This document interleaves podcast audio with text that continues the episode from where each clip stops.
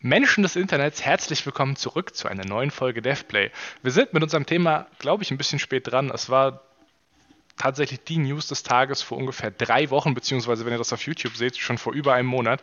Wir wollen heute mal so ein bisschen über die ganzen ähm, Konsolidierungen reden, die hier stattfinden. Es wurden in letzter Zeit wieder ein paar Sachen aufgekauft. Wir werden mal kurz so einen kleinen Rundumschlag machen, mal gucken, was da alles aufgekauft wird und mal drüber sprechen, was das denn für uns bedeutet. Wir werden das Schreckgespenst an die Wand malen. Aber das mache ich natürlich nicht allein, denn ich habe sehr, sehr werte Mitstreiter. Hallo, mein Name ist Stefan, ich bin der Geschäftsführer der DEFCOM. Äh, ich bin Björn von Piranha Bytes. Und ich bin Jan von Kingart. Moin.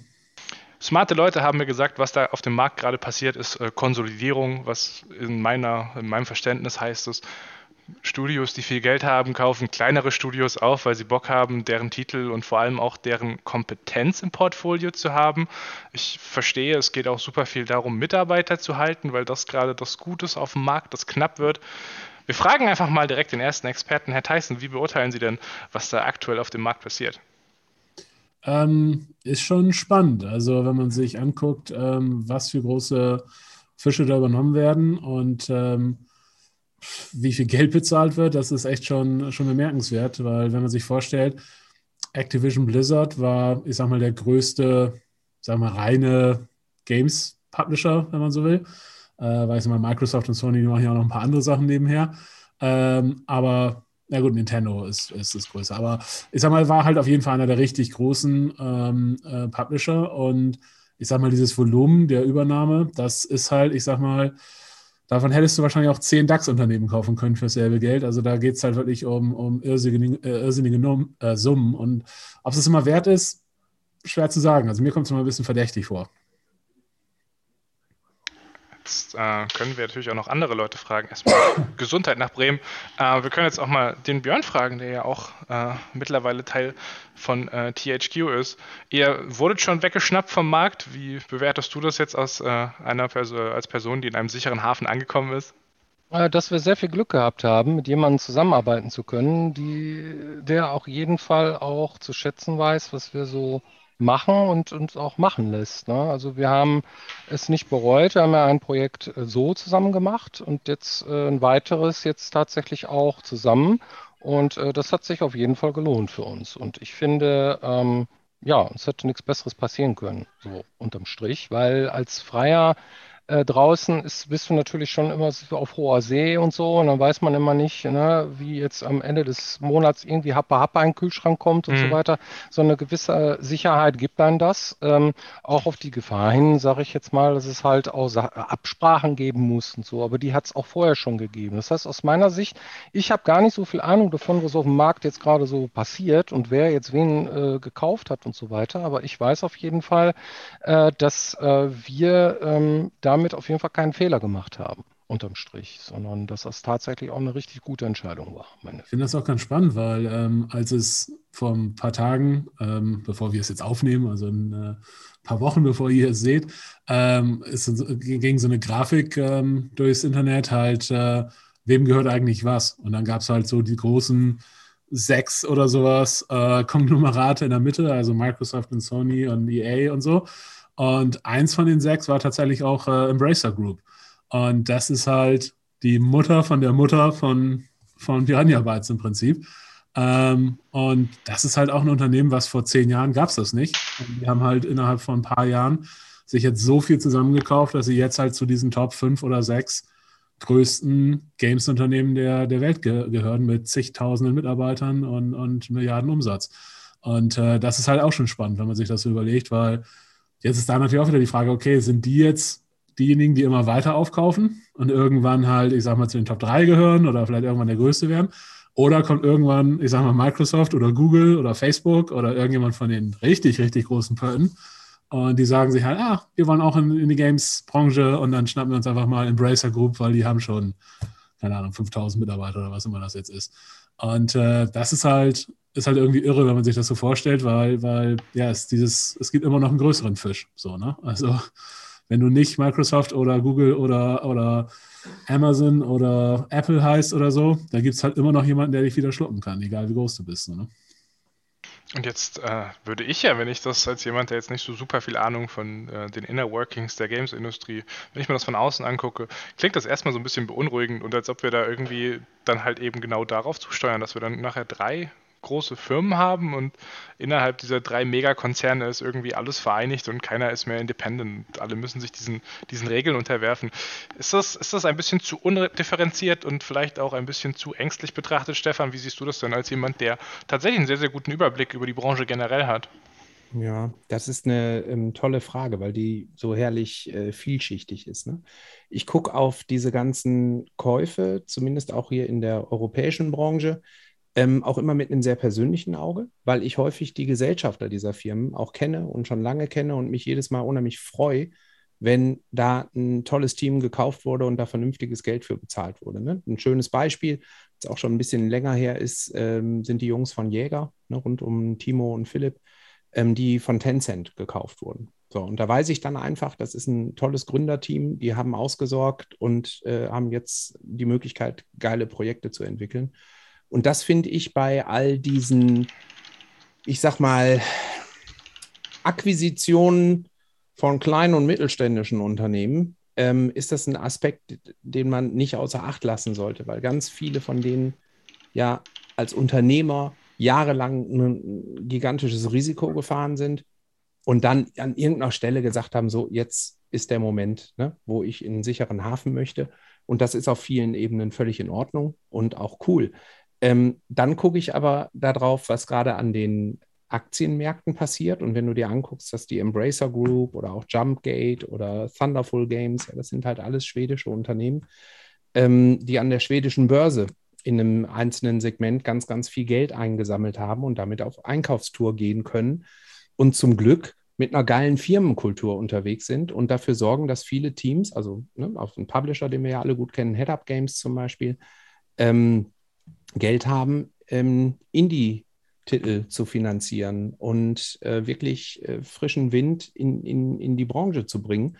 Und das finde ich hochspannend, dass es plötzlich spezielle Börsensegmente gibt, ähm, in einem ganz kleinen Börsenmarkt. Das, also, das ist ja verrückt, ja, ein schwedischer, schwedisches Teilsegment reicht aus, um genug Geld einzusammeln, um eben auf Einkaufstour gehen zu können. Und das ist aus der Euro europäischen Brille finde ich das ganz geil, weil ähm, diese großen Tanker, wie Jan eben gesagt hat, ähm, Tencent ist ja nun mal auch ein Gigant, ja, auf Einkaufstour. Die sind so weit weg meistens. Da hast du so, so gar keine echte äh, Möglichkeit, mit den Headquartern in Kontakt zu kommen oder zu verstehen, was ist eigentlich deren Ziel, außer die Weltherrschaft. Ähm, und deswegen finde ich das grundsätzlich schon richtig, dass man auf sowas ein bisschen besorgt guckt, aber ähm, gleichzeitig auch differenziert, wer denn da eigentlich gekauft wurde und was das für die Teams und für die Gründer und so dahinter bedeutet. Weil ich finde, das ist ein Aspekt, den man echt nicht außer Acht lassen darf. Ich glaube auch schon, dass es da Chancen gibt oder so positive Aspekte gibt, dass halt, wenn die Firmen, die andere Firmen aufkaufen, clever sind, dann sorgen sie halt dafür, dass bei den Firmen, die sie aufgekauft haben, die Leute bleiben und äh, sie versuchen, denen Freiheiten zu lassen und so. Und das ist dann ich sag mal, der Idealfall, wie es ja jetzt vielleicht auch bei Piranha Bytes zum Beispiel ist.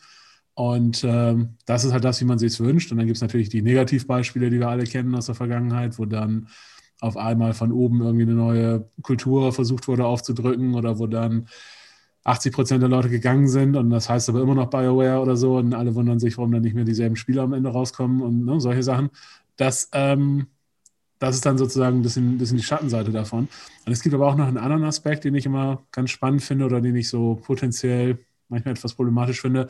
Das ist, wenn so diese, diese ganzen Börsenkisten und die Preise, die bezahlt werden und alles halt so komplett von, von der Realität ähm, entkoppelt wird und damit dann vielleicht auch auf einmal, wie soll man sagen, so eine, so eine, so eine Marktverzerrung irgendwie stattfindet. Ne? Weil dann halt, ich sag mal, auf einmal weil Riesenunternehmen X will jetzt in Games einsteigen, dann werden jetzt auf einmal völlige Fantasiepreise für irgendwelche Firmen bezahlt.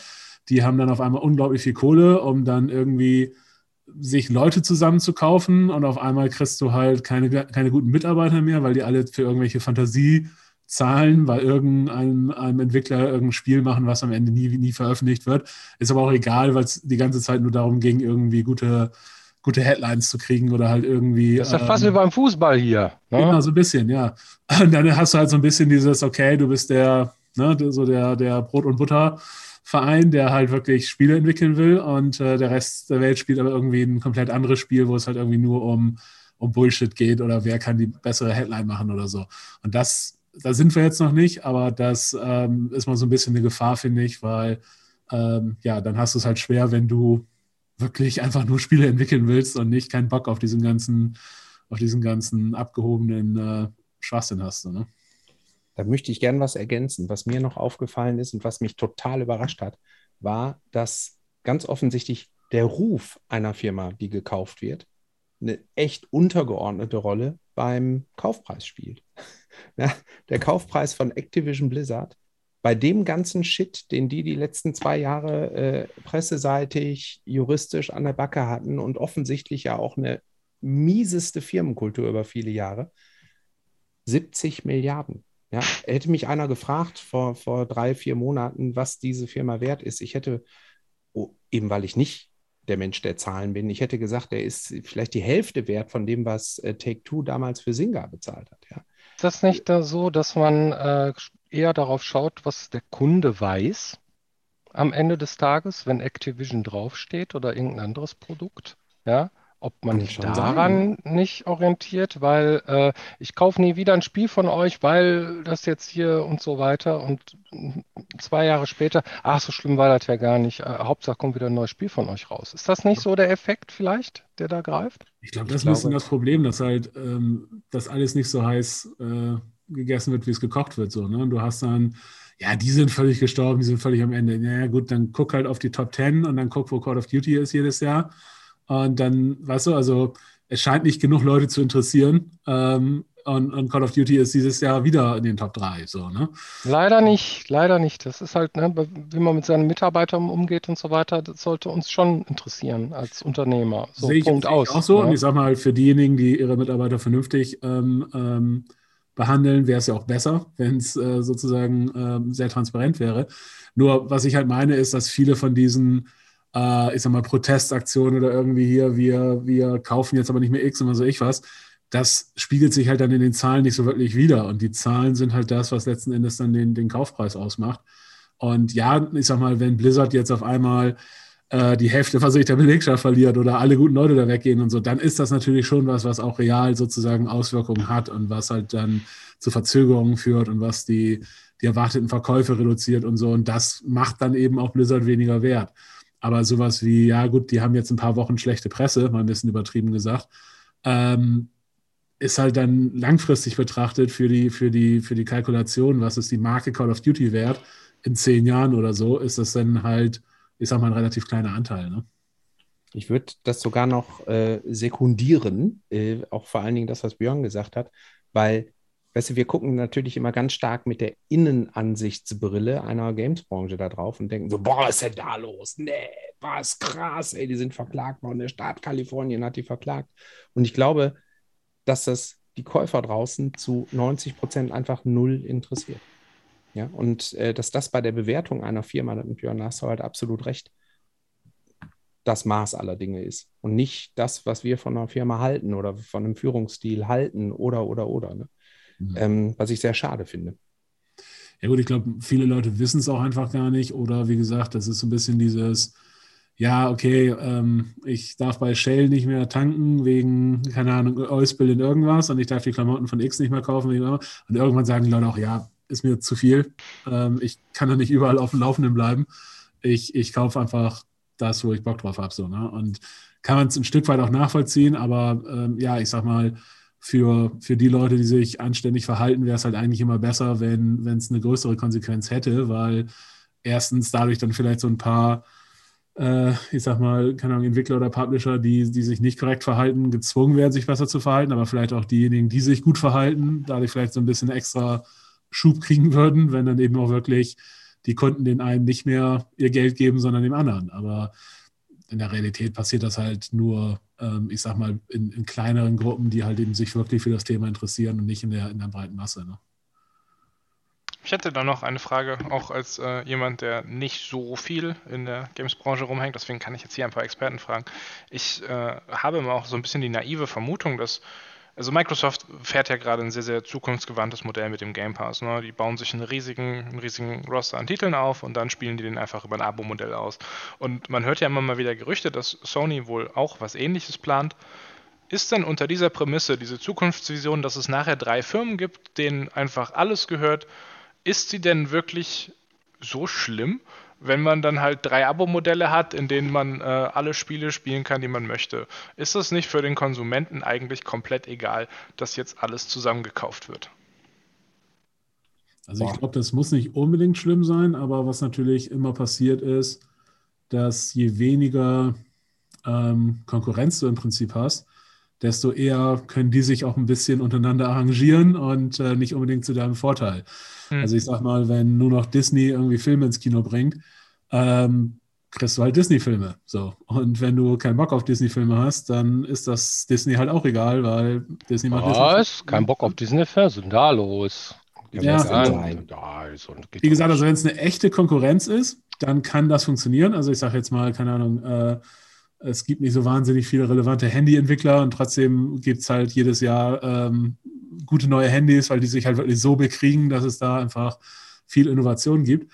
Aber mhm. es gibt eben auch Beispiele, wo ähm, ich sag mal, sehr wenig Anbieter gibt und deswegen seit Jahren einfach nichts passiert, bis dann mal wieder jemand kommt und das Ganze so ein bisschen, äh, bisschen aufmischt. Und insofern grundsätzlich, ähm, ich glaube, es kann eigentlich nicht gut sein, wenn es am Ende nur drei gibt, die denen irgendwie alles gehört. Ja, ich denke, ähm, man muss auch unterscheiden, bist du bei den Content-Herstellern in einem Monopol unterwegs? Also gibt es nur noch drei riesige Content-Hersteller, ne, die hunderte von Studios unter sich haben? Oder bist du ähm, mit drei oder vier großen Plattformen unterwegs? Also ich meine, wir sehen ja auf dem PC, ist ja eigentlich de facto Steam ist ja Monopolist. Wenn du nicht auf Steam bist, hast du es schwer, ja. Und äh, wenn du halt eine Xbox da stehen hast und du hast einen ähm, Xbox Pass, äh, wo geiler Content drin ist, ist das ja super. Solange du als Produzent von dem Content nachvollziehbare, vernünftige Wege hast, deinen Content da reinpacken zu können. Ich glaube, das ist äh, die viel größere Sorge, die wir uns machen müssen, dass äh, die Sichtbarkeit von Produkten, die wir entwickeln, dass die nicht äh, verschütt geht. Ne? Da denke ich mir eher immer so, boah, weißt du, die Leute sind alle mittlerweile mir eingeschlossen. Ich bin auf Netflix, äh, Quatsch, meine ich nicht. Spotify, würde ich sagen, äh, bin ich unterwegs. Und wenn ich Musik hören will, dann gucke ich auf Spotify. Ich komme erstmal gar nicht auf die Idee, woanders zu gucken. Und äh, dementsprechend kriege ich aber auch kaum was vorgeschlagen, was nicht auf Spotify läuft. Und das finde ich ganz äh, äh traurig eigentlich, ja. Und auch äh, ein Stück weit dramatisch für die, für die Indie-Szene dieser Welt. Und da müssen wir aufpassen. Aber da finde ich, haben wir auch mit Microsoft ja tatsächlich jemanden, der mit dem äh, Indies äh, ID, ID at my äh, Xbox Programm und so schon eine Menge macht, um Sichtbarkeit auf Indies zu werfen. Steam, finde ich, ist auch eine ganz geile Plattform. Hm. Ja, aber um, um, ehrlich zu sein, Microsoft ist halt nett, weil Microsoft gerade nett sein muss. Die liegen hinten, die wollen nach vorne, also sind sie zu allen nett, zu denen sie nett sein müssen. Und jedes Mal, wenn du, ich finde, man sieht das immer super bei den Konsolengenerationen. Immer die, die die letzte Konsolengeneration gewonnen haben, sind die Arschlöcher in der nächsten Konsolengeneration, weil die nichts tun müssen. Und diejenigen, die verloren haben, die sind immer die, die dann versuchen, irgendwas Neues zu entwickeln oder halt irgendwie voranzukommen, weil die halt nicht einfach so weitermachen können. Und wenn du halt irgendwann, ich sag mal, bei den drei Plattformen oder bei den drei Publishern oder so ich was bist, dann haben die halt eine, eine extreme Marktmacht, weißt du, und die können letzten Endes dann irgendwie entscheiden, ja, wer kommt denn in unsere E3-Show und wer kommt denn im Shop vorne irgendwie drauf? Und ähm, das ist nicht der, der ähm, nicht bei mir gesigned hat, sondern da packe ich erstmal meine eigenen Spieler drauf und so. Und das ist halt eigentlich ungut, dass, dass du ähm, so wenige Leute mit so viel Macht da hast. Das ist auch was, was ich halt so ein bisschen sehe, weil ich das mag jetzt aus der, äh, das mag jetzt in fünf Jahren schlecht äh, altern, diese Aussage, aber ich bin sehr, sehr davon überzeugt, dass diese Kaufbereitschaft für Videospiele stark sinken wird, was diese Vollpreistitel angeht. Gerade wenn du halt äh, jetzt nochmal ein oder zwei Abo-Modelle mehr hast, dann zahlst du halt deine 10 Euro im Monat für, für einen Game Pass und nicht 60, 70 Euro für ein Spiel, was vielleicht eine, im schlimmsten Fall eine 15 äh, Stunden Singleplayer-Experience ist. So. Und da habe ich halt so ein bisschen die Sorge, dass die Marktmacht auch ganz, ganz groß sein wird, wenn diese, diese Kaufbereitschaft verwässert ist, dass du halt gezwungen bist, in solche, äh, in solche Abo-Modelle reinzugehen als Entwickler. Du musst, du musst da stattfinden, weil sonst findest du halt generell einfach nicht mehr statt. Ja. Mal gucken. Wir können das ja in fünf Jahren können wir ja mal gucken, ob diese Aussage schlecht gealtert ist. Ich habe so ein bisschen das Gefühl, ich mal versuche ja einen Teufel an die Wand zu malen, der vielleicht gar nicht da ist. Es klingt so, als ob ihr ein wenig kritisch seid, ein bisschen vorsichtig, aber da tendenziell nicht so viel Schlechtes sieht wie der Rest des Internets. Ich glaube, es hängt immer stark davon ab, wie, wie, wie viele, wie schnell das sozusagen auf diese wenigen runterbricht oder ob es jemals auf diese schnell, wenigen runterbricht. Weil wir sind Content-Menschen, wir generieren Content und der wird ja gebraucht. So, ne? Genau. Und das ist, äh, ja, wie viel man uns dann am Endeffekt dann zahlen mag dafür, für unseren Content, das hängt davon ab, wo wir dann auch stattfinden. Ne? Das ist richtig.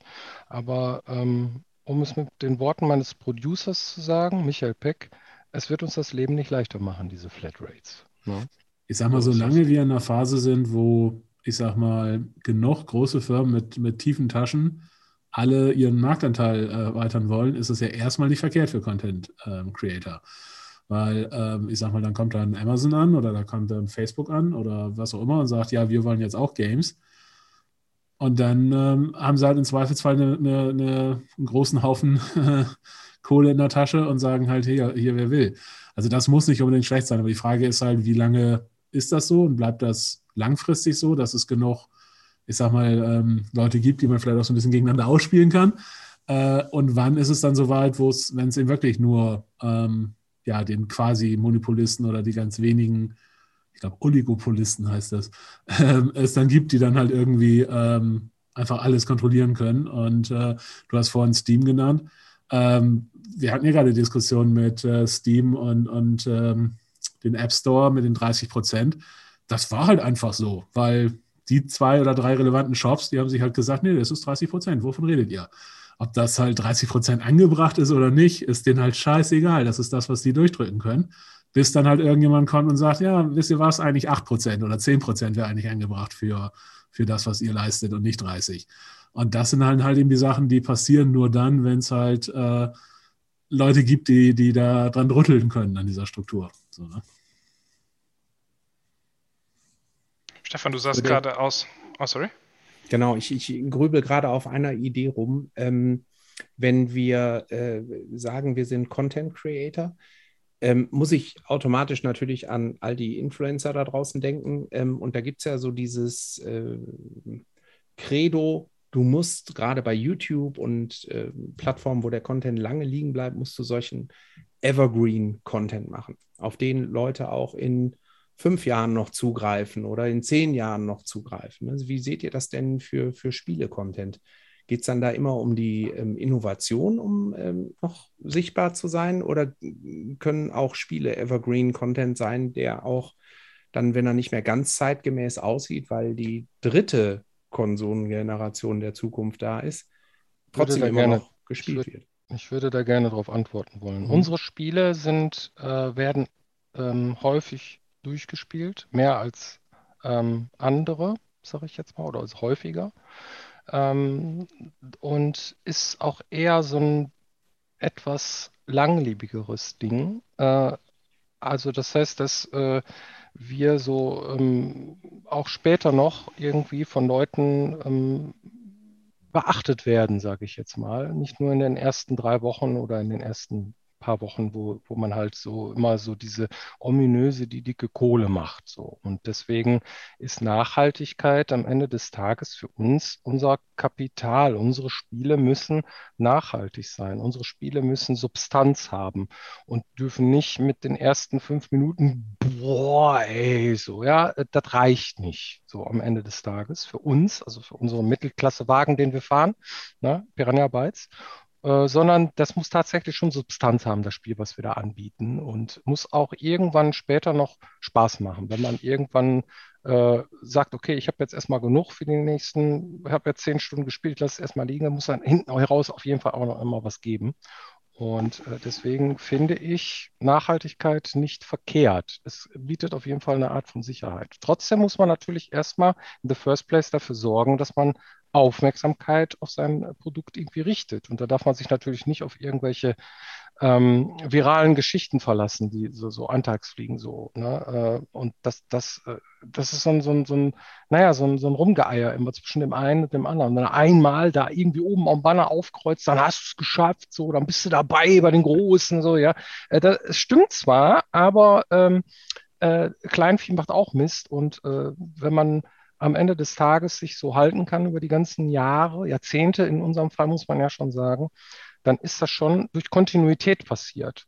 So, ja. Dass man sagt, okay, man, man, man hat eine gewisse Qualität, eine gewisse Sache, die von einem erwartet wird und die bedient man dann auch immer wieder und äh, dass die Leute sich darauf verlassen können, dass sie, dass sie irgendwann wieder, ach guck mal, da kommt wieder was von denen. Ich mhm. glaube, das ist äh, sehr, sehr wichtig, auch im Bezug auf solche Sachen wie YouTube-Sachen, die Dinge, die lange liegen, so, ne, und äh, die man auch später dann ja, also als zeitlose Kunst oder zeitlosen Content da generieren möchte oder so, halte ich schon für nicht ganz schlecht, wenn man das so macht. So, das, das ist interessant, was du sagst, weil wenn man jetzt wieder über, über Abo-Modelle und so weiter nachdenkt, da ist natürlich eigentlich wichtiger, dass möglichst viele Leute möglichst schnell sagen, oh ja, geiles Ding. Weißt du, weil da ist es natürlich mehr so, du willst sehr viele Leute haben, die das Gefühl haben, in diesem Monat hat es sich gelohnt, meine 10 Euro zu bezahlen, weil das halt offensichtlich was ist, was cool ist und keine Ahnung. Und, und äh, da sind natürlich dann so vielleicht Dinge, die halt, äh, ne, so Slowburner oder irgendwas, was sozusagen äh, ähm, irgendwie ähm, Leute sehr lange beschäftigt. Ich habe fünf Minuten gebraucht, eine Slowburner. Warum sagt mir das denn keiner? Mensch, richtig, Slowburner sind. Ach mich doch, ich all die Wörter, all die guten Wörter. Na gut, aber ja, ist, ähm, schwieriges Thema, wie immer. Wir reden dann wahrscheinlich einfach nochmal in einem Jahr drüber, wenn man äh, nicht mehr mit einer Flat-Fee bezahlt wird, wenn man in sowas wie dem Game Pass stattfindet, sondern wenn man nach Spielerminuten abgerechnet wird, weil dann, äh, meine Freunde, dann, dann, werden dir die wildesten Game Design-Theorien durch den Raum geworfen und dann gucken wir uns mal an, was äh, dann passiert. Und ich glaube, dann darf ich ein bisschen kritisch auch den Teufel an die Wand malen, aber so weit ist es ja noch nicht gekommen. Aktuell es findet ein bisschen was auf dem Markt statt. Ich glaube, das ist jetzt auch einfach ein großer Zufall. Vielleicht macht das aus Finanzsicht ja auch irgendwie Sinn, dass das jetzt alles kurz hintereinander passiert ist. Was weiß ich von Kalenderjahren und Fiskaljahren, davon verstehe ich ja nicht, aber nichts. Aber äh, vielleicht ist das auch ein, einfach nur ein großer Zufall. Man muss jetzt nicht so viel den Turbo-Endstadium-Kapitalismus an die Wand malen. Das hat vielleicht noch ein paar Jahre Zeit, bis wir dann in diesen Welten leben. Äh, an dieser Stelle, meine Freunde, sollte es das gewesen sein. Dankeschön an euch, dass ihr hier wart, dass ihr mich ein bisschen aufgeklärt habt über dieses Thema. Und Dankeschön an euch da draußen, dass ihr zugehört habt. Ich hoffe, ihr habt ein bisschen was mitgenommen von diesen weisen Männern hier in unserer kleinen Gesprächsrunde. Ich werde gleich einen Zaubertrick vollführen und verschwinden. Und an meiner Stelle wird Jan Wagner auftauchen. Falls ihr noch irgendwas fragen wollt, uns, falls ihr etwas vorschlagen wollt an Themen, gerne mit in die Kommentare. Und ihr könnt uns auch immer unterwegs als Podcast hören. In diesem Sinne, macht's gut. Wir hören uns nächste Woche, beziehungsweise ihr hört euch nächste Woche. Ciao, ciao. Tschüss.